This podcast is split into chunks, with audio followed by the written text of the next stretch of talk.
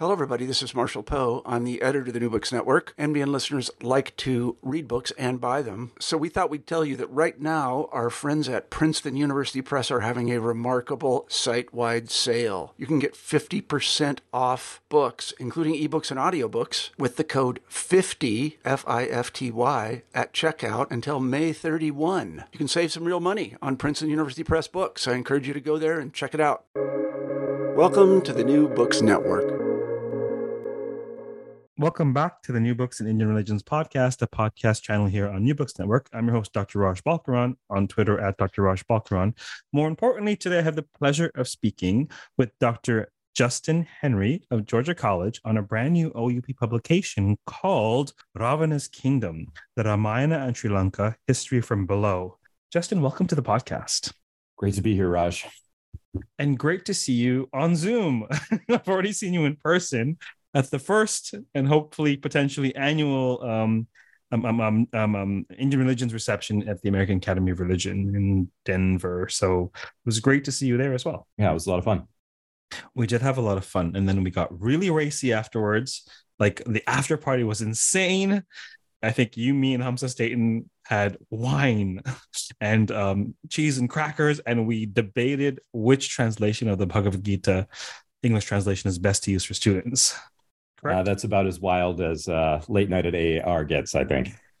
Indeed, a, a, boy can dream. But anyhow, um, um, uh, uh, I'd like to publicly thank the New Books Network for um, so generously supporting that endeavor, that um, initiative, uh, and sponsoring that wonderful uh, bridging of um, what we do on the podcast and what we do uh, in academia, which itself bridges what we do in academia with um, the broader world. So history from below. What is that?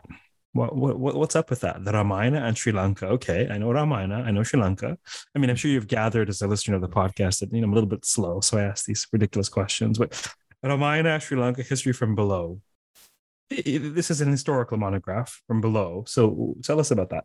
Yeah, it's uh, a book about history writing, uh, historical imagination, and perceptions of history.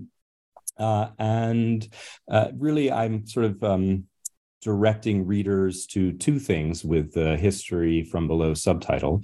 Uh, one is counter narratives to this long established tradition of history writing by Buddhist monks in Sri Lanka, uh, the, the, Pali Chronicles. Uh, very famously, the Dipavamsa and Mahavamsa, uh, some of the earliest historical texts in any language in South Asia. These are chronicles of the acts of the Buddhist kings of Sri Lanka. Uh, the, the, Mahavamsa was first written probably in the fifth century, updated periodically since then, actually last in 2010 uh, under the Rajapaksha brothers. Uh, and uh, in the first portion of the book, I'm looking at uh, supplementary narratives to these Pali Chronicles, uh, including the later edition in Sinhala historical works of events of the Ramayana and Ravana's reign, uh, Ravana there being treated as a historical king uh, and, and person. So that's sort of the first portion uh, of the book. And the second portion of the book related to this explores the phenomenon over the past 13 years or so in which Ravana has been elevated to the status of a cultural hero uh, among Sinhala Buddhists. So the relationship between the first portion of the book and the second portion of the book uh, is an exploration of where all of this Ramayana imagery came from uh, in the first place, uh, in order that we could have this um, sort of revised notion of the origins of the Sinhala people really treated very, very much in a uh, sort of ethnic sense, using sort of ethnic language, the origins of the Sinhala Jati or, or Gotra, uh, as it's said.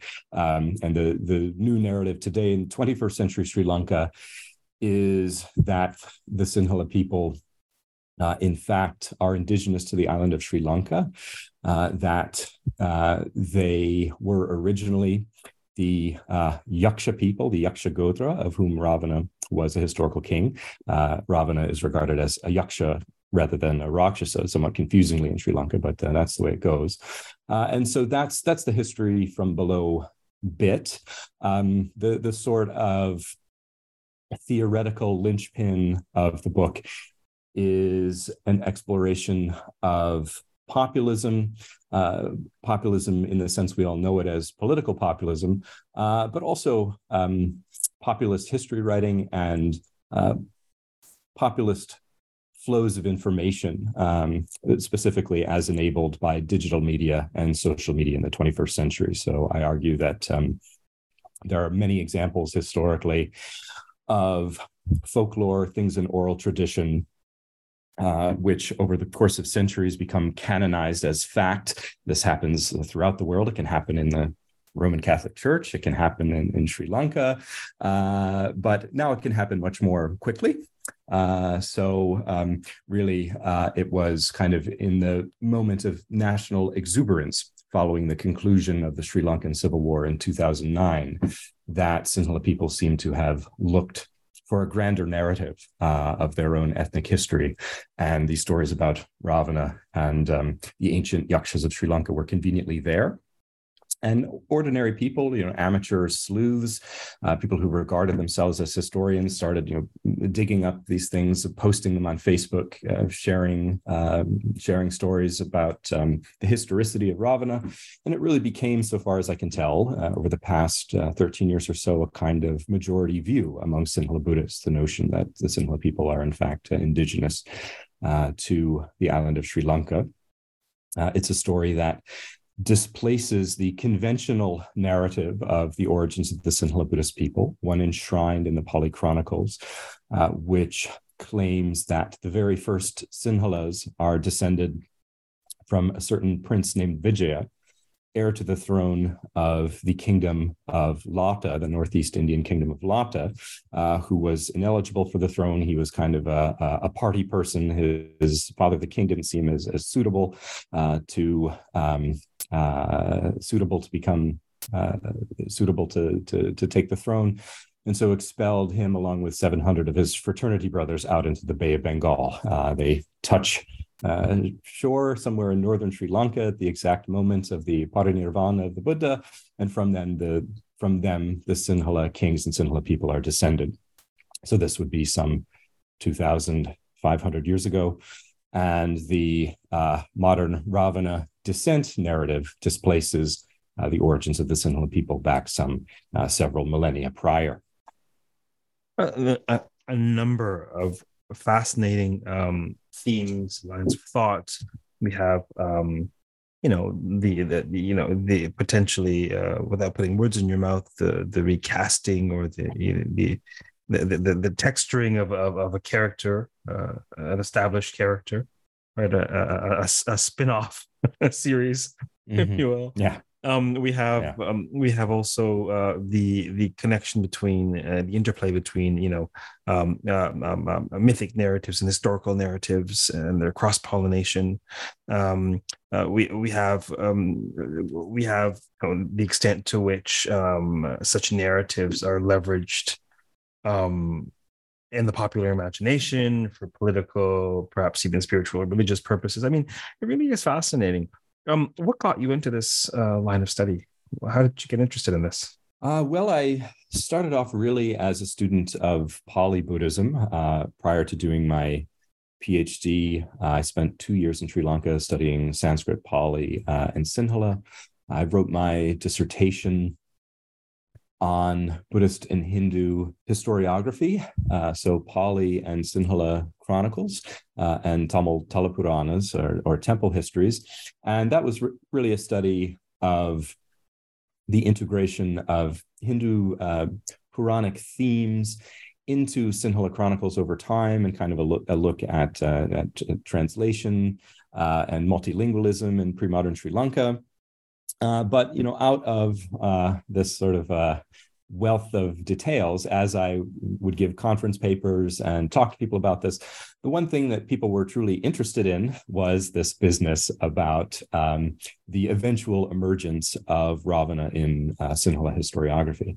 So it was really kind of that coupled with these references I found really from the fifth century of Buddhist monastic authors telling lay people not to tell stories of Bharata and Ramayana. So really, uh, the the first one uh, I found it is in Buddhaghosa, the famous fifth century Pali commentator, um, who several times uh, mentions that uh, the stories of Bharata and the Sita Harana, the theft of Sita, are niraarthaka katha, uh, pointless stories. And he goes on to call them senseless babble, the kinds of things which good pious lay Buddhists shouldn't be talking about. These are frivolous sorts of things. Uh, you should only be telling stories of the guna, the virtues of the Buddha, right? So, you know, Buddhaghosa establishes this, but I find people, uh, Buddhist authors saying the same thing uh, all the way into the 19th century, the same sort of thing. And you know, what's interesting about it is that it's kind of a, a tell uh, that although these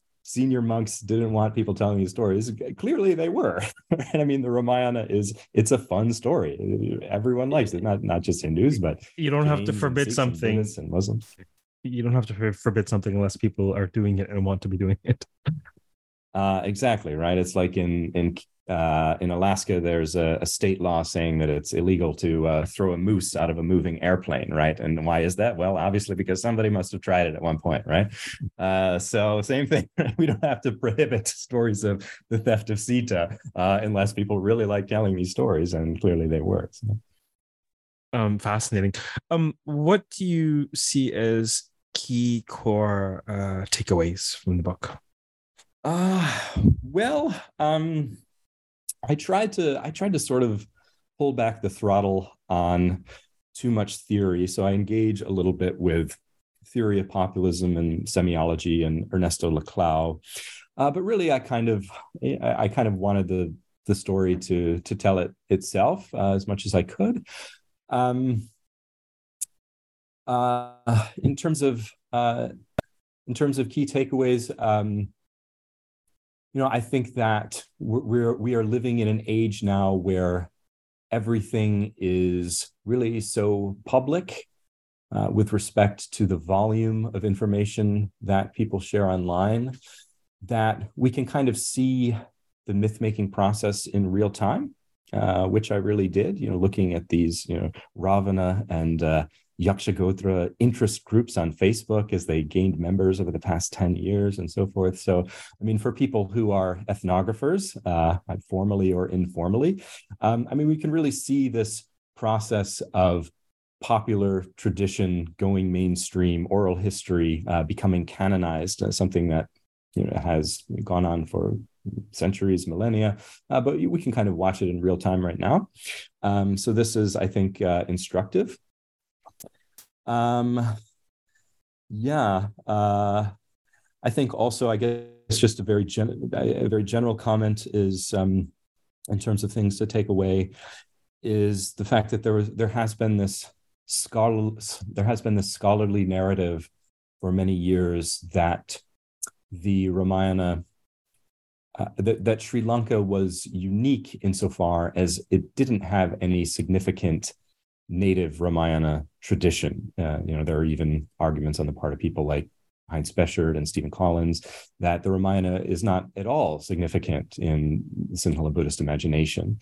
And I want to say here that uh, even though it is excluded from the most famous Buddhist historical texts in Sri Lanka, uh, people still really liked it. It still was important. Uh, so I kind of you know, did a lot of work to collate references from uh, various places to to demonstrate this. And even if um, it's uh, the Ramayana is not uh, prominent in the best known literature, it was still cl- clearly still very popular uh, among ordinary people. Oh, definitely an important contribution to the field, um, and, and really fascinating. I mean, uh, I'm perhaps slightly biased in that I, love narrative um, and uh, actually have studied the Ramayana.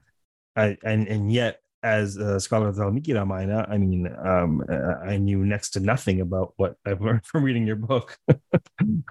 it's such a rich, rich tradition, and it's such an epic tale, pun intended, um, that folks love to engage. They love to uh, perhaps assimilate, perhaps appropriate, perhaps recast, and it's just a you know it's a powerful, uh, moving story. And if you want to move people for whatever purposes, why not use the Ramayana?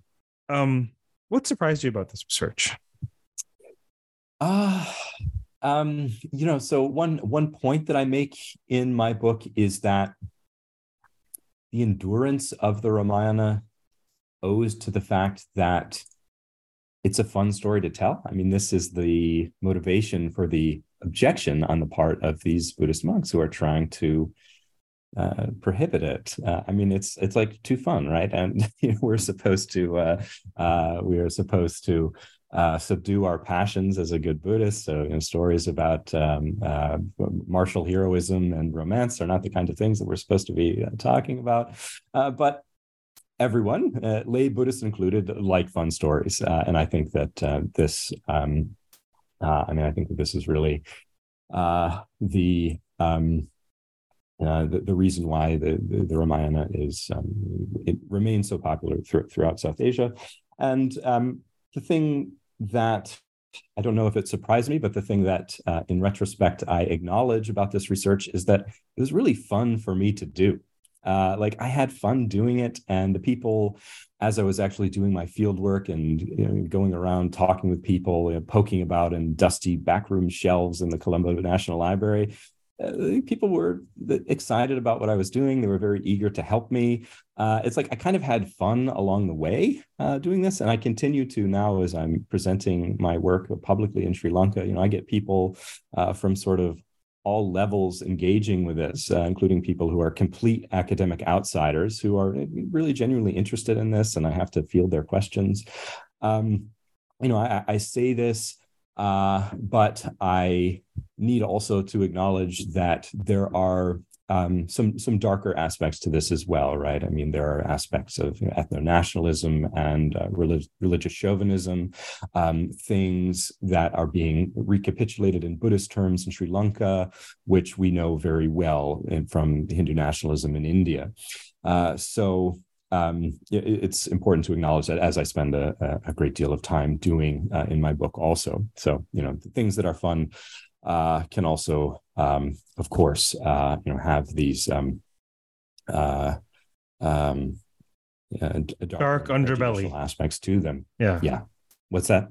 As dark and uh, dark underbelly. Uh, uh, yes, the dark underbelly. Yeah, of course. Um, I'm so glad to hear that you had so much fun with your research. I think um, is isn't that perhaps uh, um, um, the goal you know find work that's remotely enjoyable pursue it. Yes. Um yes. um, I, and which is not to say it's not a work and i'm sure there was a fair bit of toil to pop this out i i imagine like with any book. Of course um, yeah. i have um i typically steer clear of very nerdy questions on this podcast for obvious reasons.